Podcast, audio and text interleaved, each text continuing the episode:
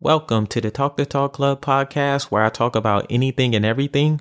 Yesterday, I had to step back and ask myself, have I been taking care of my mental and physical health? And in schizophrenic fashion, I responded back with a no. See, I thought I was doing all the right things, staying focused, staying consistent, pulling out when having sex with ugly girls. But despite all of that, I still felt like something was missing. And it wasn't the wings the ugly girl took on her way out, it was something much deeper. I realized in the pursuit of being successful, too often we neglect our health, so when we do succeed, we feel empty and dissatisfied despite all the things we accomplish. When you see OnlyFans girls and they brag about how many penises they can fit down their throat before their jaw dislocates and their esophagus collapse and all the money they made from it, when you ask them about their mental health, they tell you it's in bad shape because in the pursuit of riding every man to the uterus disintegrates for the sake of money, they've caused emotional and physical trauma to themselves, which can only be resolved through years of therapy because they don't know how to love in a healthy way or understand that sex doesn't equate to love. And the challenges of finding a person that doesn't see them as a sex object because of the line of work they chose is harder than they imagine. What about the music industry? If you know anything about musicians, the most famous ones will tell you countless stories about pushing their body to the limit in order to become the superstar they are today. From crazy touring schedules to doing drugs because of anxiety while getting screwed by their label, manager, and accounting, which some may call an industry gangbang, and you wonder why they go crazy like Britney Spears and Demi Lovato. Don't get me wrong, I'm not saying this happens to every industry artist, but for the ones who want to become megastars, you usually have to sacrifice something important to reach that level of fame, like your time, your friends, your kids, and sometimes it might be your very own life. We know so many musicians that died trying to cope through drugs instead of seeking mental help.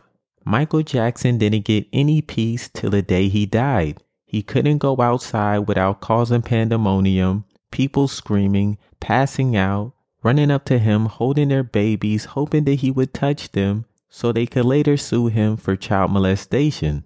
And the saddest part about it all, all he ever wanted to do is sing and dance. Was it worth it? I'll let you decide. What about athletes? I know a guy who played football for 10 years, and out of those 10 years, he's had 16 knee surgeries. That's more than any gay man in prison. And you know how much time they spend on theirs. Most gay men in prison don't even stand anymore. They just crawl around the prison like dick hungry werewolves, waiting for the next penis they can devour. But when it comes to athletes, they put their body through hell and back in order to be the best on the field. Some say the money is worth it, but how could it be with brain damage, fractured bones, and a coach that cares less about your health and more about winning a game? Deion Sanders is one of the greatest NFL players of all time, but he did so much damage to his feet they had to chop some of his toes off in order to remove blood clots. Remember what I said in order to be the greatest, you have to sacrifice something important and his sacrifice was his feet, and now he's only half a man. What about climbing the corporate ladder? Do you think everyone gets to the top by hard work and dedication? Hell no. The truth is, throwing people under the bus and sometimes reversing and running them over again is the only way to move up in the corporate world. That's if you want to move up quickly.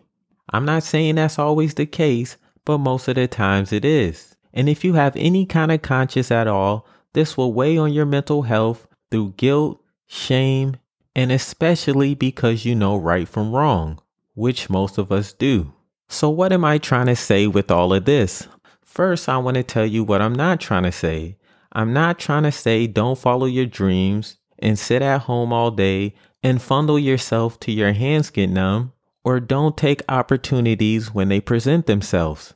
All I'm trying to say is whatever path you choose in life, make sure you're putting your mental and physical health first. because you only have one life to live and you don't want to live it with regrets. And if you like what you heard today, share it with somebody in hopes they will like it too.